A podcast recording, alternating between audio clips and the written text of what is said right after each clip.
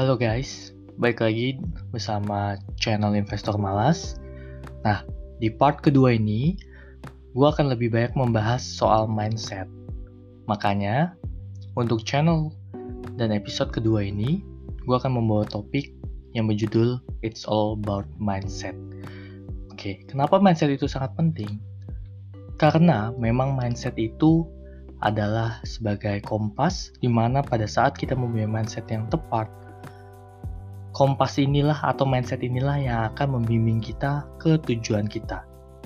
Jadi, selama gua ada di dunia investasi saham, semua mentor yang memang pernah gua pelajari, gua ikuti, dan juga gua baca dari buku-buku maupun uh, ikut seminar, semua berbicara soal mindset ini. Karena mindset ini sangat-sangat penting. Dan memang kita harus mempunyai mindset yang tepat untuk bisa berhasil di pasar saham. Untuk mengubah mindset sendiri, ini adalah satu perkara yang memang sangat tidak mudah. Karena memang hampir seluruh investor yang ada di Indonesia kurang lebih sekitar 90% itu mempunyai mindset untuk ingin hasil instan. Karena memang kita sejak kecil selalu berpikir bahwa saham ini adalah mungkin ada buka, ada yang bilang bahwa judi, ada juga yang bilang bahwa saham ini sangat beresiko, ada juga yang bilang saham ini adalah tempat kita bisa cepat kaya dan juga bisa cepat hilang segalanya. Untuk gue sendiri, gue mau mindset dengan berpikir bahwa pada saat kita investasi saham, mindset yang gue tanamkan adalah saham ini sebagai suatu perusahaan di mana kita bisa turut andil.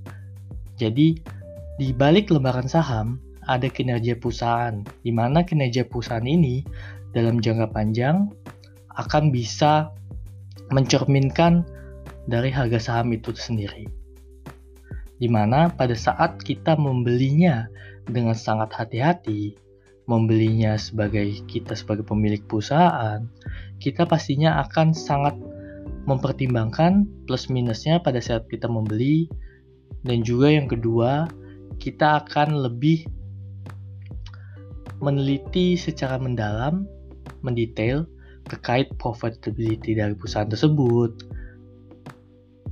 dan juga rasio hutang dari perusahaan.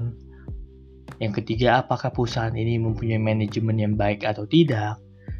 Jadi memang mindset inilah yang harus kita punya pada saat kita ingin berinvestasi di pasar modal. Untuk mindset sendiri, bagi gue pribadi, gue butuh hampir satu tahun untuk bisa menetapkan mindset yang pas menurut gue. Dan ini mindset inilah yang akan terus berkembang dan juga kita harus terima dari semua masukan. Kita harus belajar dari semua hal. Belajar buku dari buku sebaik-banyaknya dan juga tetap memperkaya diri agar lebih baik dari hari ke hari. Sudah pasti role model soal uh, investasi mungkin baik juga yang kita tahu investor tersukses dunia yaitu Warren Buffett dia itu sempat menjadi orang nomor satu terkaya di uh, dunia dan dia menghibahkan hampir 50% kekayaannya dan disumbangkan ke Gates Foundation.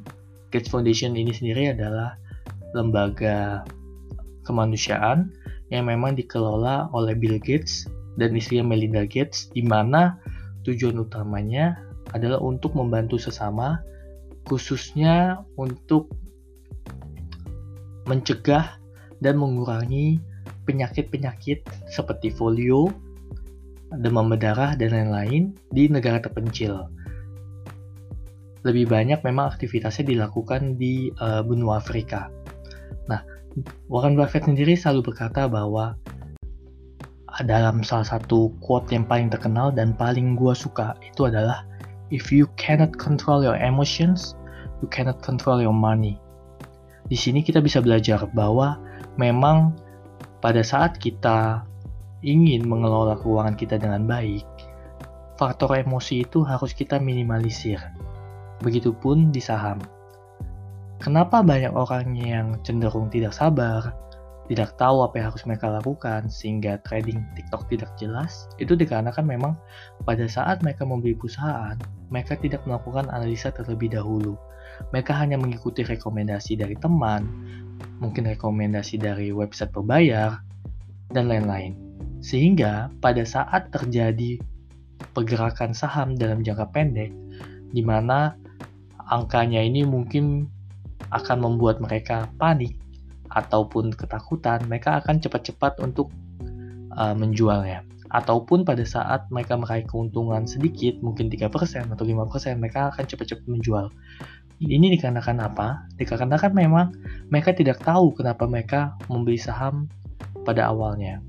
Pada saat kita mempunyai mindset yang tepat, sehingga kita melihat pembelian saham ini adalah sebagai kita bentuk kontribusi bentuk kita uh, sebagai pemilik suatu lembar saham, di mana di balik lembar saham itu ada proses bisnis yang berjalan, kita akan tahu dan akan menghargai setiap keputusan investasi yang kita buat. Sehingga diharapkan bahwa setiap keputusan yang kita ambil itu akan lebih berhati-hati, dan yang kedua juga kita akan lebih tahu tujuan kita dalam jangka panjang pada saat kita memiliki saham ini.